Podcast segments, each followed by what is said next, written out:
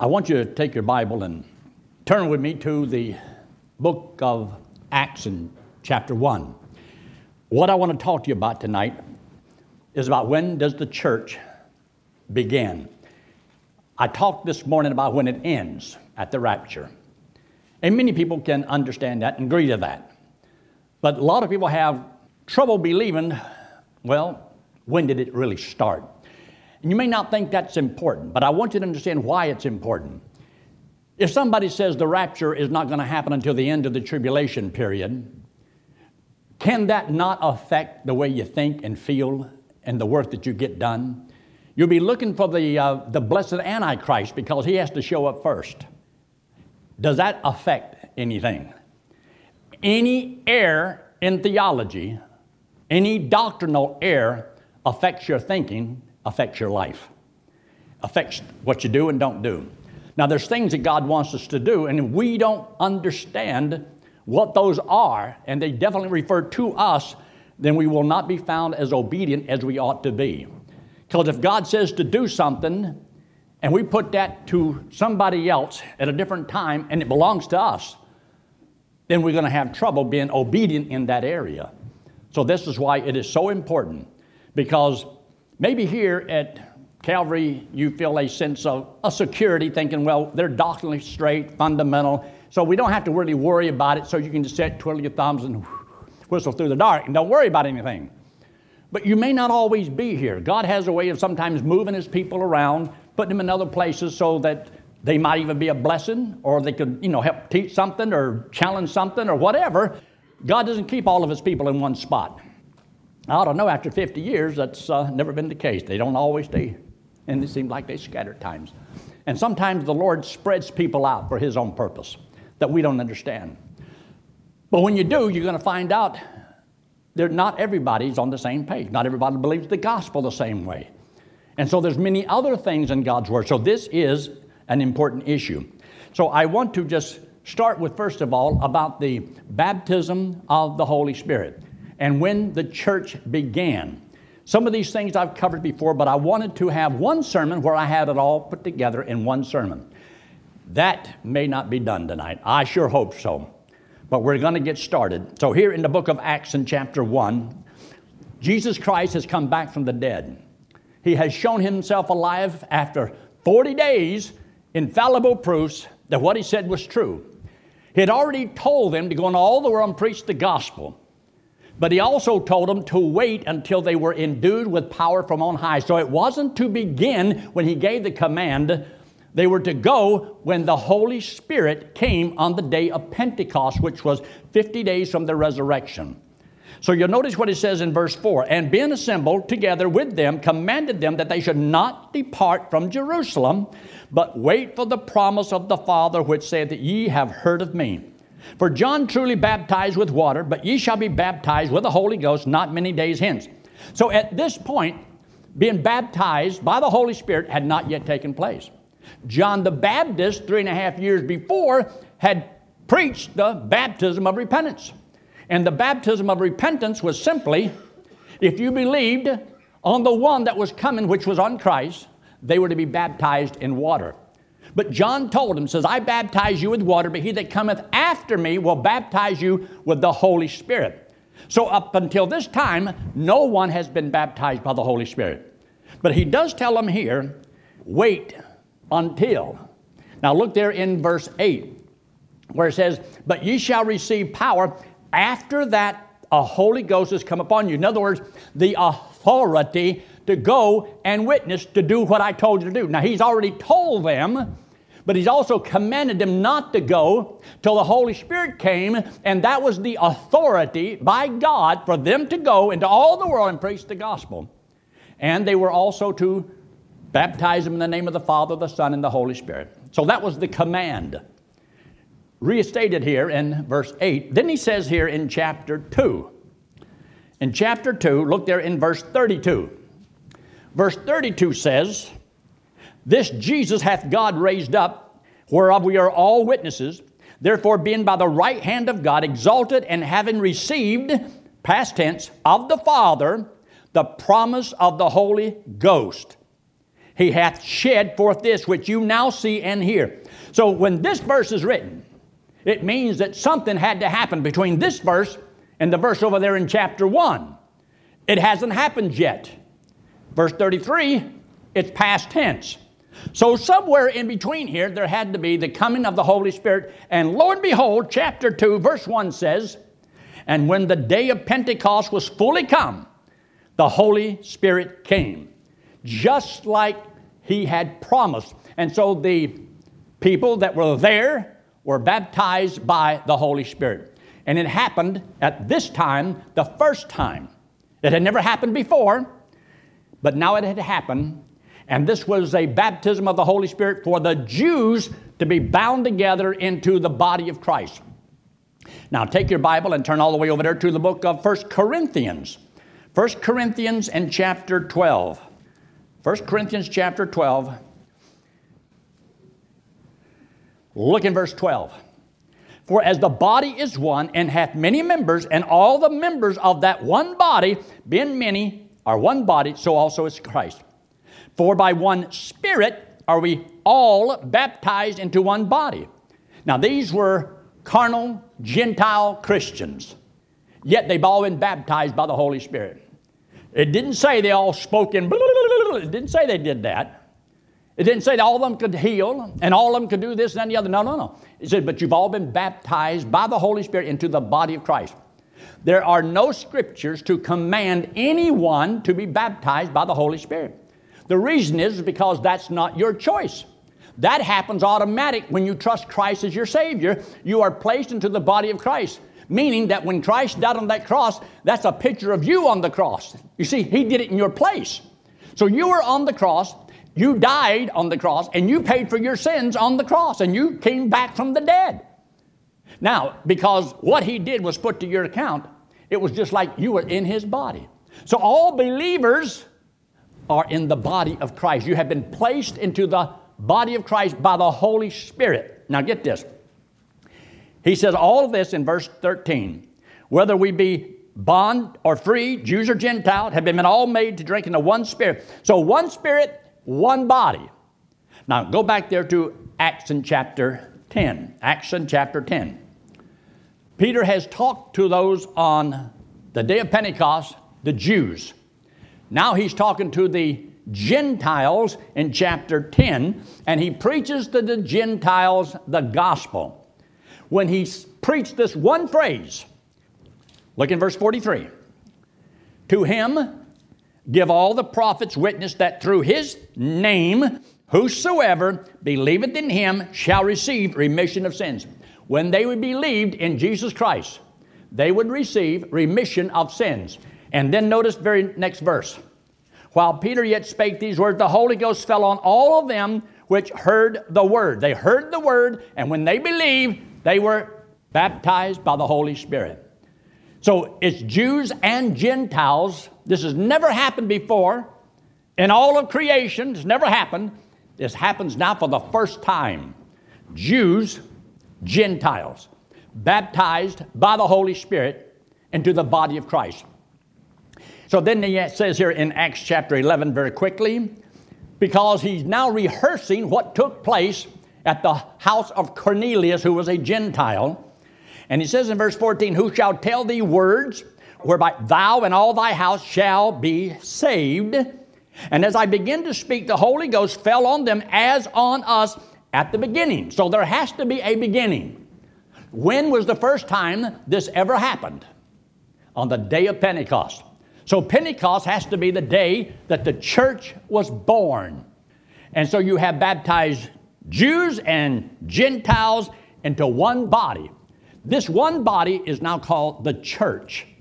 It's the time of grace. It's the body age, the church age, the time in which you and I live. Now, these things are important because it's so important to know when did it first take place. And the Bible says that we've all been baptized into one body. Now, the next thing I want you to see is this. The church started before Paul. Many people believe that the church wasn't started until Paul showed up and Paul started the church. That is an error. So then they had to change it because there were so many scriptures that disprove it. They said, well, maybe there was two churches. You know, the church before Paul got here and started another church. So that's why Paul does not teach some of the same things well, that Peter was preaching, or many independent, fundamental, Bible believing, missionary minded Baptist churches even preach, and what we preach. That it started on the day of Pentecost, and the command that he gave is why this is so important. So I want you to take your Bible, first of all. Look there in the book of Matthew, chapter 28. Matthew, chapter 28. And you will notice the last chapter, last command, which is sometimes called the Great Commission, Great um, Compassion. And so it's, um, it's called these things. And uh, some believe it's actually called the Great Cause. Greg Stier calls it the Great Cause. So he started a whole thing called the cause. And the cause is a good cause. So look what he says here in verse 18. And Jesus came, spake unto them, saying, All power is given unto me in heaven and in earth. Go ye therefore and teach all nations, baptizing them in the name of the Father and of the Son and of the Holy Ghost, teaching them to observe all things whatsoever I have commanded you, and I am with you always, even to the end of the earth, or to the end of the world. Now, see, if this command doesn't hold to the church, we don't really have a definite command anywhere else in the scriptures like these commands to go into all the world and do it. It's more like an option if you want to. It would be nice, but it was a command to do this. And because of the command, there was also to be baptized because it was a picture of what you inwardly believed. And so I believe people have lost out on a great blessing, a step of obedience by not being baptized like God wants them to, because there's some preachers that tell them that you don't have to be, that it's not that important. If God says it's important, everything God says is important. You and I are not the ones who get to pick and to choose what we want to believe. You're supposed to read the Bible, study it, and believe it. And then we're supposed to live it. And so, therefore, there's many who do not believe that this is important. But I want you to see this. The church, started by Paul, look there in chapter 2 of Acts. Paul did not start the church. The church, believe it or not, was already here before Paul ever showed up. Paul doesn't show up until chapter, last part of chapter 7, part of chapter 8, but he didn't trust the Lord until Acts chapter 9. So a lot of things have been going on in between here. So in Acts chapter 2, I want you to look at this verse. Look there in verse 47. Chapter 2, verse 47. And this is chapter 2, right there in the beginning, where it says, when Peter had preached this great message to them, and all these people who trust the Lord, about 3,000 of them, he says in verse 47, praising God and having favor with all the people, and the Lord added to the church daily such as should be or were being saved. Now, here's the church right here in this verse. Paul doesn't even show up until chapter 9. So the church existed before Paul came on the scene. And that's important to know because if you ever leave here and go someplace, you say those things are not that important. They, everything is important. Everything in the Word of God is important. Or God shouldn't have put it in here. So whenever you're going to say this is what it says, then you've got to defend your position. It's very, very important. So we know from this verse it was already there. Look there in Acts chapter 8. Acts chapter 8. And look in verse 1. Here is a story of Saul, and this is his name before he became Paul. So he says in verse 1 And Saul was consenting unto his death, talking about Stephen, who has just been stoned to death in the previous chapter. Saul gave his approval to the man being stoned. And at that time, there was a great persecution against the what? Against the church. How can he persecute the church if it didn't exist? Well, it does exist. And it existed before Saul ever got saved. And then he also makes this statement. In verse 3 As for Saul, he made havoc of the church entering into every house, hailing men and women, and committing them to prison. So, this is definite proof that the church existed before Paul came on the scene. So, what God had given to the apostles on the day that uh, He commanded them to go into all the world and preach the gospel as a command. You see, if it's true that the church was started by Paul, then the command that was given to the apostles won't apply. And therefore, we have no command to go into all the world. But wait a minute, what does that do to everything that we're pushing? Why are we doing this? Because I do believe the church started when it was supposed to start. And I believe the great command to go into all the world was true. As time goes on, little by little, people lose their motivation. They lose that challenge. They forget about that command that we have. It's like more like, well, that's an option if you want to do something about it. You don't have to. Is the Bible true? Then we should live it because it's what it says. Therefore, I believe that these things are true. And I believe that missions is our sole investment. It's why we do what we do. Think of all the things that we have and what we're doing and why we're doing it. But if there is no command, we don't need to do any of it. You take away, you stripped it away. There's no power there. But it's the challenging thing. Otherwise, how am I supposed to take kids to camp and challenge them to be soul winners if there is no command to do it? Am I doing something that's wrong? It's illegal? Am I legalistic? Because you're given a command. Some people say, well, if it's a command, that's legalism. It's just like, you know, parents got children.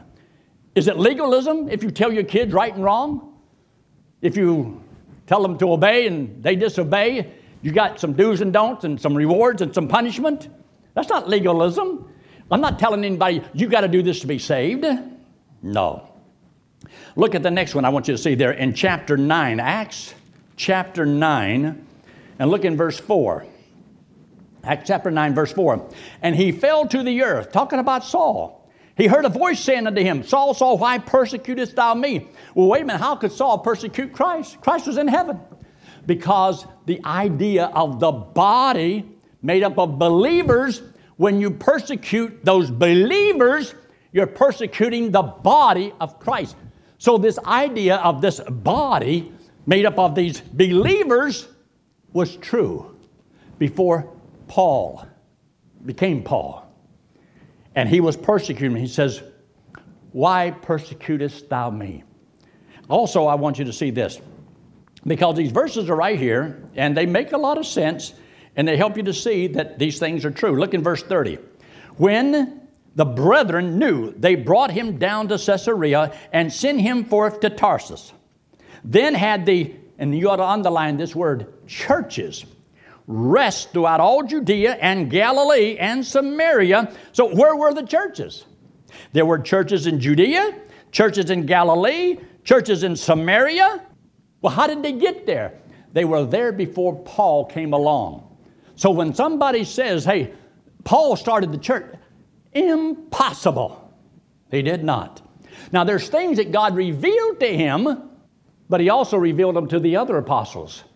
Paul didn't learn the gospel from other disciples or apostles. He didn't learn the truths about the church from the other apostles because God revealed that knowledge to him. But it wasn't knowledge that other ones didn't know or hear or anything about. That's in the dispensations that we'll get into it another message, but not tonight. Uh, another verse I wanted you to see is found there in uh, Galatians chapter 1. Look in Galatians chapter 1 Galatians chapter 1 and look in verse 13. Galatians chapter 1, verse 13. This is only to show you that Paul could not have found the church, and it could not have began with him. The churches were already well established. And he says here in verse 13, for you have heard of my behavior, my manner of life in time past in the Jews' religion, how that beyond measure I persecuted the church of God and wasted it. He tried his best to destroy the church. That's Paul. He didn't start it, he didn't establish it, but he had some knowledge that God revealed called mysteries which we also call and talk about in dispensational truth. And like I said, we'll get into that in the book of uh, Ephesians in chapter 3, and Colossians in chapter 2, and so on. But there's a lot of scriptures that deal with this issue. but you have to get a little bit here and a little bit there, but it all comes together. Now look in Acts chapter 28. Because you see, they say the things that belong to the church is not the Old Testament, it's not the four Gospels, it's what Paul wrote. So Paul wrote only those things that the Christians need to listen to and learn. Well, look what you've done. You have robbed God's people of the rest of the scriptures that Paul didn't write. Doesn't the Bible say in Romans chapter 15 that the Old Testament, these things were written for our learning? So it may be not to us, but it is for us, and we can learn from reading those things. When you stop and think about it, when Paul did show up on the scene, he didn't have the New Testament. He preached to the people from the Old Testament and he used Old Testament scriptures. And even in the book of Acts in chapter 9, it says that he went into the synagogue and he preached to them concerning the Son of Man and proving that he was the Christ. So, Son of Man, he was deity, but Christ, he was the Messiah. And he used Old Testament scriptures to show that. And then you'll also find in the book of Acts where he talks about, they talk about the uh, Berean Christians, they call them, because they studied the scriptures daily to see whether those things were true. What scriptures? The Old Testament scriptures. Who was doing this? Well, the church. And so there's people today say, well, those are not for us, and they don't, we don't need those things. And so there's a lot of they just overstep all those scriptures and just teach the book, you know, that Paul wrote. No, all of the scriptures. Paul made the statement, he said, I have not shunned to declare unto you all, all of it. Every last bit of it. But in Acts in chapter 28, Paul is at the end of his ministry. And so there's those who say, well, we don't have to teach concerning the things of Christ. So they don't even want you to teach concerning Matthew chapter 28, where he talks about the command. They don't want that covered. Because this is what ultra dispensationalists believe. They don't believe that those things are for today. So it does away with the command. And the teachings of Christ throughout the Gospels, well, you don't have to teach those things. And they rob their people of all of those things, taking away from individuals the greatest powerful motivating force that a child of God can have, and tell them they don't need that. And they strip away from them those things that can help them in so many ways. Those things were written for our learning. I can take the Gospels I can take even the book of Matthew and I can go through the, the ten virgins and preach the gospel. I can talk about the judgment of the nations and I can preach the gospel. I can take the seventh chapter of the book of Matthew and take out one thing about, you know, the false prophets and the wolf and you understanding that you'll know them by their fruit and I can preach to you the gospel because it doesn't contradict the gospel. Those are illustrations to help you to understand you cannot save yourself by your works. There's nothing wrong with those books. And I don't like it when somebody takes and tries to strip away the most powerful thing in all the world, what Jesus said. Now, this is why this one verse is so powerful and so important. Look in Acts in chapter 28, and notice what he says in verse 25. This is at the end of Paul's ministry, right before he was going to lose his head. He's in Rome. And he says in verse 25, and when they agreed not among themselves, they departed. After that, Paul had spoken one word Well spake the Holy Ghost by Isaiah the prophet unto our fathers. Here he is quoting the Old Testament again, saying, Go unto this people and say, Hear and ye shall hear and shall not understand, see and ye shall see and not perceive.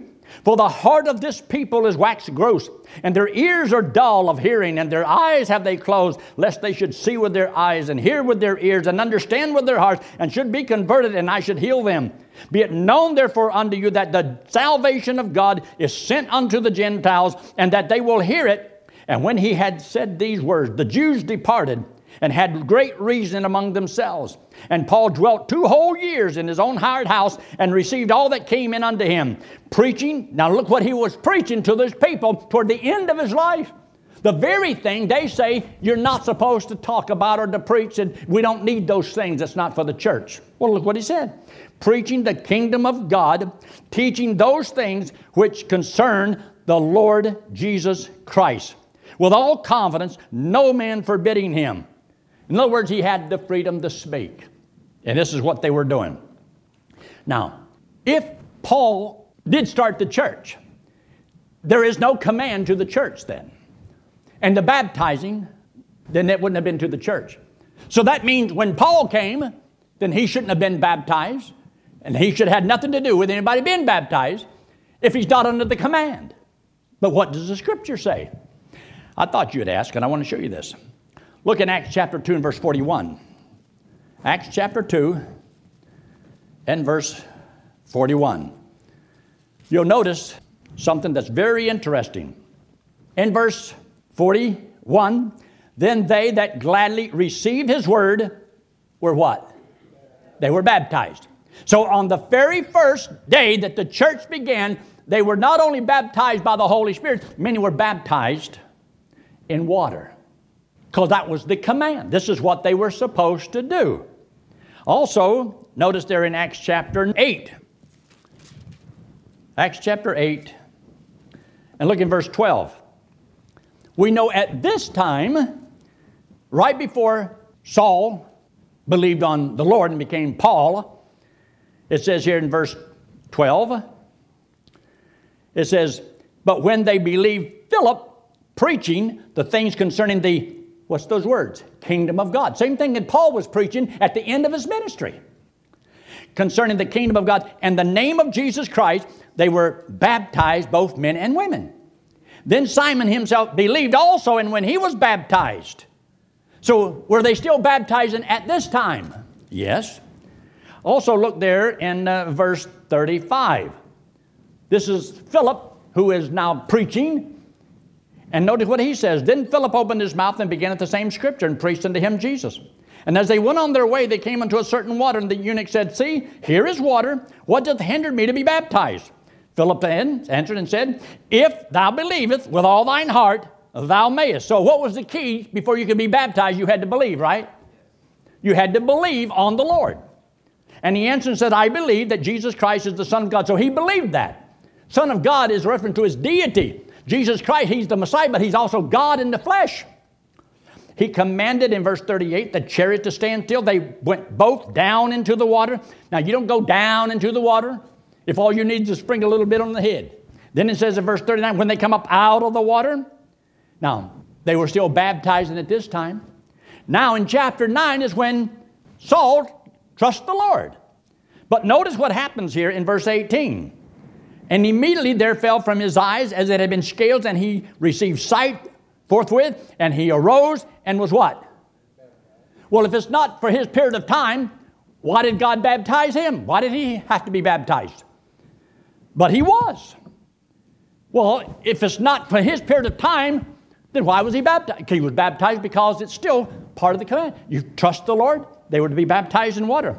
Look there also in chapter 16. Look in chapter 16. In chapter 16, look in verse 30. Now you know the story. Paul, Silas, in jail, midnight, and they were singing Amazing Grace, or Amazing Grace Amazes Me. They were singing one of those songs. And they must have said something about being saved. Because when the earthquake took place, the jailer thought that everybody's left, and so he was going to commit suicide.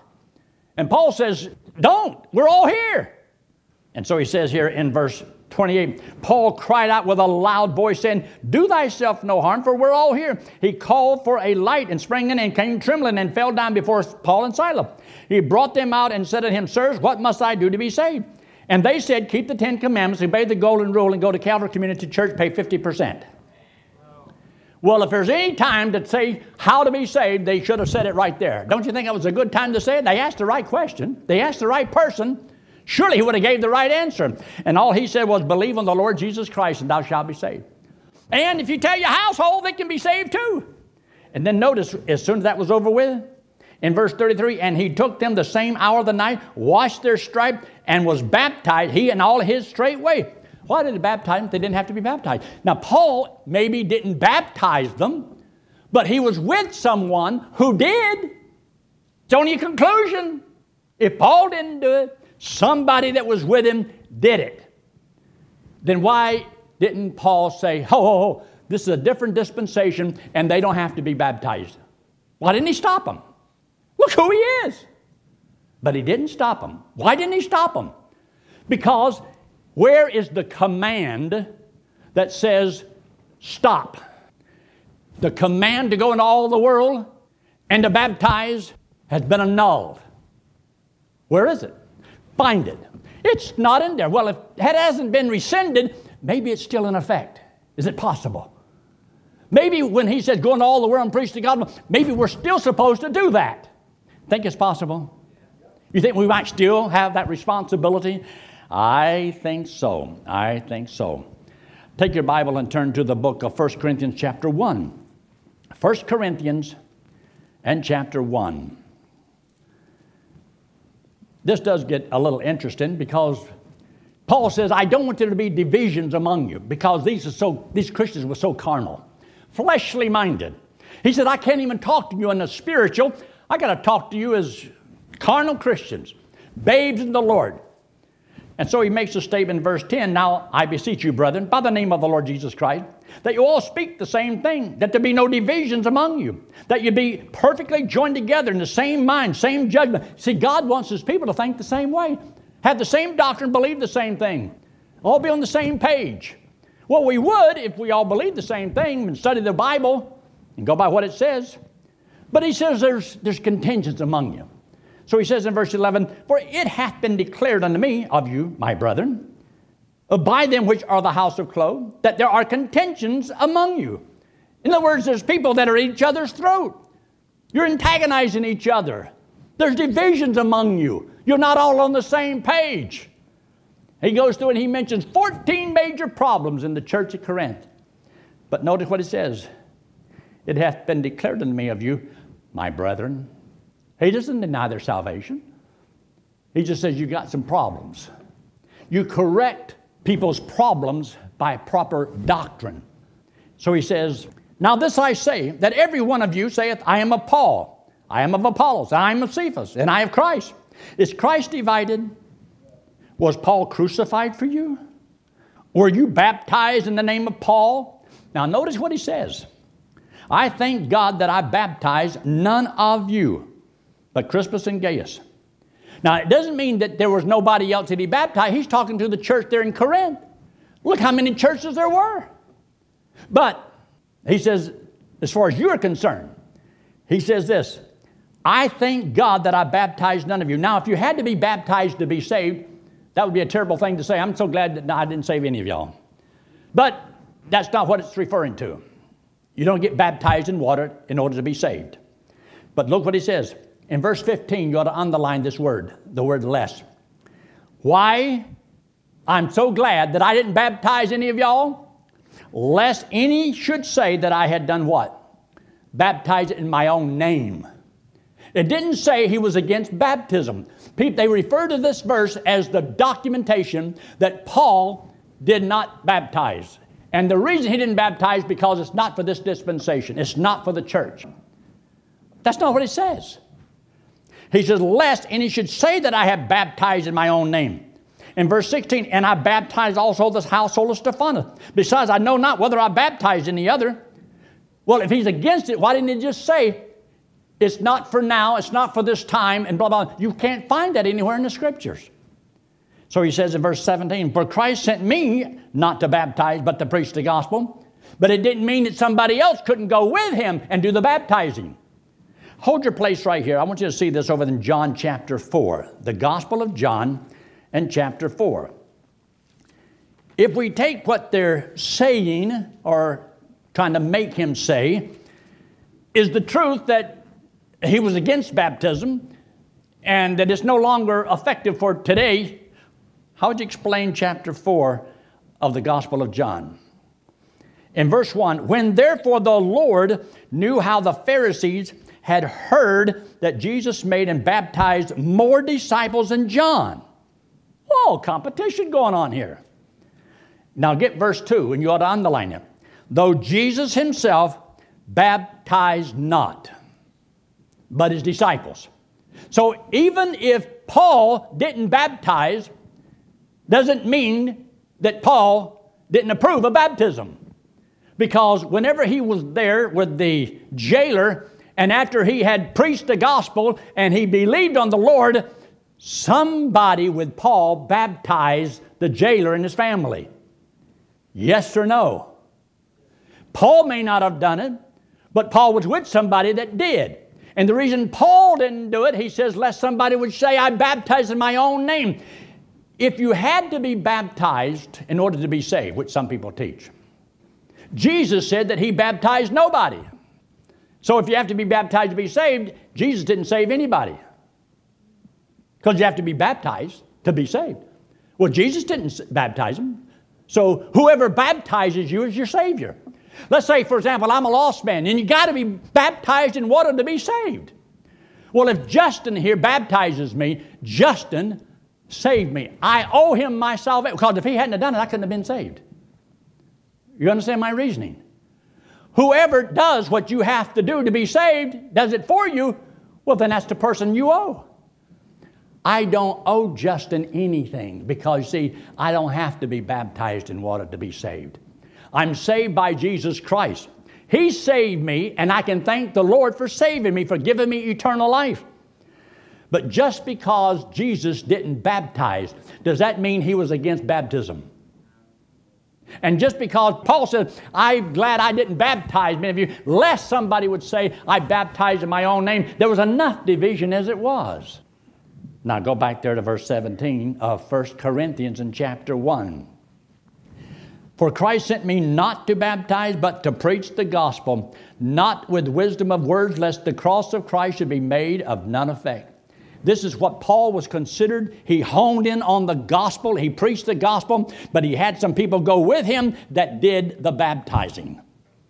And Luke, who wrote the gospel of Luke, also was used by the Lord, and the Holy Spirit guided him, and he wrote the book of Acts. And he's the one who went around a lot with the Apostle Paul and wrote what took place. And where do you find it where it doesn't apply anymore? He's the one that was with Christ. And he wrote the book of Luke. And then he continued it in the book of Acts. And it was been baptized all the way through. And there's nothing that says it's not for today. Because if that's not for today, neither is the Great Commission, the Great Command. And if it was only changed because Paul shows up, think of all the training that all these apostles had had and what he had taught them in the Gospels, and then all of a sudden say, Don't go, don't do anything. That command has been annulled. And so they say, they preached a different gospel than what Paul preached. Paul preached grace. I got news for you. So did Jesus. So did all the apostles. So did all those Old Testament prophets. They all taught grace, that a man is saved by grace. And there's nothing to change that. And when the Bible talks about there is no other gospel than that which Paul said, I have delivered unto you, there is no other gospel by which a man is to be saved. You cannot earn it, you can't work for it, you can't buy it. And the only way you can change the gospel of grace is you got to add works to it. So, do you think God's going to add works to the gospel? That's contrary to everything He teaches in the Bible. Then a man could glory or brag about that one thing he did that he added to the gospel. No man can save himself by any works that he does. So, baptism in water does not save you. But let's finish with this one verse. Look there in the book of Acts in chapter 19. Acts chapter 19. And this is important because Paul had led many of these people to the Lord in Ephesus, and he's the one that writes to them. And in chapter 2 of the book of Ephesians, he says that the Gentiles were without the commonwealth of Israel, without the promises, without hope, without God in this world, but now are made nigh by the blood of Christ and he says, are built upon the foundation of the apostles and prophets toward the end of that chapter.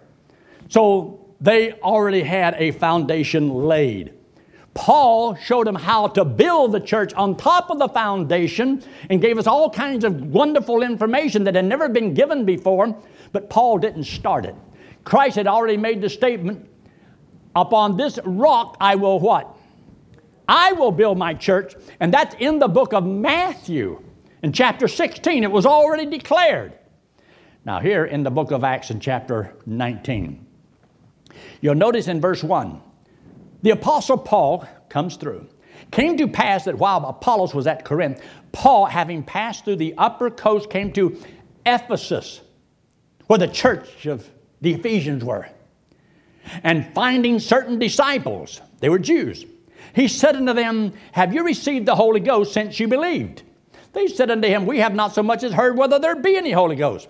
He said unto them, Unto what then were you baptized? They said unto John's baptism. Then said Paul, John truly, verily, baptized with the baptism of repentance, saying unto the people that they should believe on him which should come after him, that is, on Jesus Christ. Now, this is Paul telling what John the Baptist preached. And where does Paul change the gospel? If Paul, John preached that you had to believe on Jesus to be saved, well, what kind of a message does Paul preach? Different than that? Or is it the same message that he preached? And then he makes this statement. When they heard this, in verse 5, they were baptized in the name of the Lord Jesus. Why would Paul take the Ephesian people and have them baptized in water if they didn't have to be or shouldn't have been? But Paul's the one that had it done. If he didn't do it, he had somebody else do it. But he's talking to the church there in Corinth. He says, I'm glad only Crispus and Gaius. He says, outside of the household of Stephanas, I, I don't know of anybody else there. But see, there, Paul went into a lot of places. But see, when people don't read and study the Bible thoroughly enough, you'd be surprised how your doctrine can be changed and not even know it. And it can sound so right, and they build things upon things that are false. One of the greatest things you'll do is read the book. Read, read, read. Study, study, study. Now, if all of this is true, and I believe that it is, then I believe that the Great Commission that He gave when He came back from the dead and before ascended into heaven, go into all the world and preach the gospel. I still believe that that's what I'm supposed to be doing. This is why Hank came here. And that's why I went to Denver. Lee Patton went to San Antonio, and Wally went down into Texas, and others went all over the place. Why? Because we believe that. Take that out of there. Take it out of there. And you have messed up the greatest motivating thing that challenges a person to do what they should because we believe we're fulfilling the will of God. It's what God wants, and whatsoever city you go into, or whatsoever house you enter into, He says, This is what you say, this is what you do. And we should do that. Look up here. This hand representing you and me. And this wallet represents sin. You know why Hank did this all the time? He might have used a songbook, but same story. And why we do it all the time?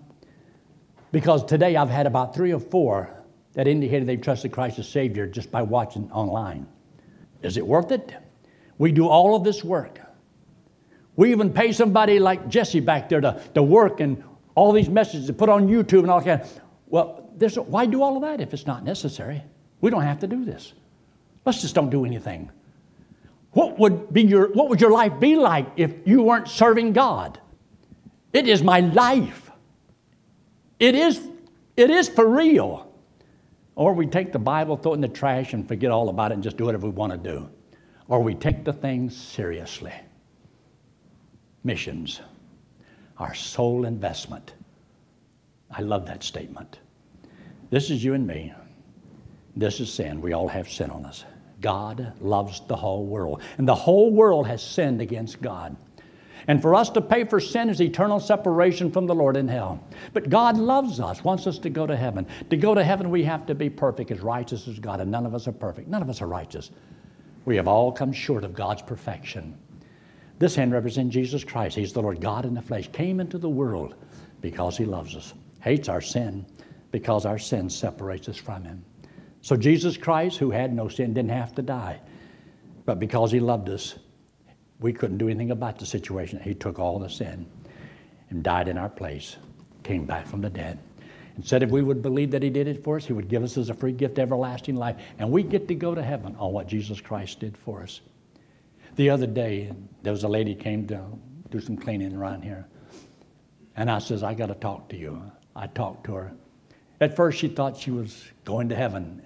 And when I asked her the question, I says, There's any way that you can go to hell in the future? Oh, oh yeah, yeah. Then they really don't know where they go when they die. So I talked to her. She trusted the Lord. I talked to her, and Betty and some of the others to talk to her about coming to church today. She came to church today and she brought a boy with her. Two of them came to church today. Now, you see, we don't do this if it's not for real. Are we just playing games or is this a serious thing? I walked out of the sale that they had yesterday. Well, when I walked in, John John was talking to somebody. But that was okay. I spent a little time checking on everything. I went back out. Now he's got somebody else. So I came over here and I worked on a few things and I went back out. John John was talking to somebody else. Now he has to do that to go to heaven, see. Aren't you glad you don't have to do that? It, it could be the reason because maybe he knows I, I'm responsible and this is for real. And maybe it has something to do with maybe he loves the Lord. Maybe he doesn't want that person to go to hell. Whatever the reasons may be, do it. So, well, I don't have the proper, mo- I don't care what your motivation, just do it. The person you reach will be glad whether you did it for the right motive or not. I would rather you be obedient and do what God says to do.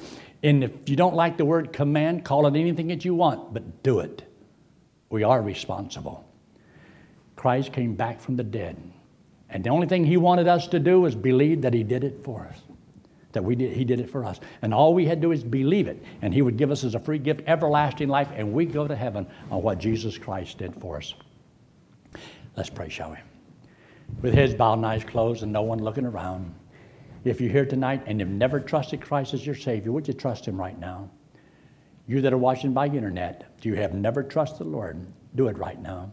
Right on the screen says, Yes, I'll trust Christ as my Savior, and I pray that you will. We'll never know who you are unless you email us, but we would like to know that somebody did hear and understand. If you've already trusted the Lord, you don't need to do it. But if you're here today and you've never trusted Christ as your Savior, and you say, Yes, I will trust the Lord tonight as my only hope of going to heaven. Friend, if you've never done it, do it right now. And if you will make that decision, I'd like to have prayer for you. Would you just slip your hand very quickly, put it right back down? I'm not going to have you forward, not going to embarrass you, but with your heads bowed and eyes closed. Anyone at all? Our Father, we thank you again for your blessings. Thank you for all you do for us. And help us, Father, to know the truth, stand for the truth, because these things do make a difference. All error affects our life affects the way we think because there's a truth that we had to set aside in order to believe something that's not in your word. So bless each one of us. Thank you for our church. Do pray, Lord, for those that are not feeling well, that you would help them heal their bodies. But Father, there's so much that needs to be done, so much work to do, and help us to lean upon you, to trust you. We want your guidance in all the things that, Lord, we make plans, but we want you to feel free that you can change them, do whatever you want to do we're in your hands. We thank you, Lord, for those who have given permissions over the year. So many people have been blessed because of it. We thank you for them in Christ's name. Amen.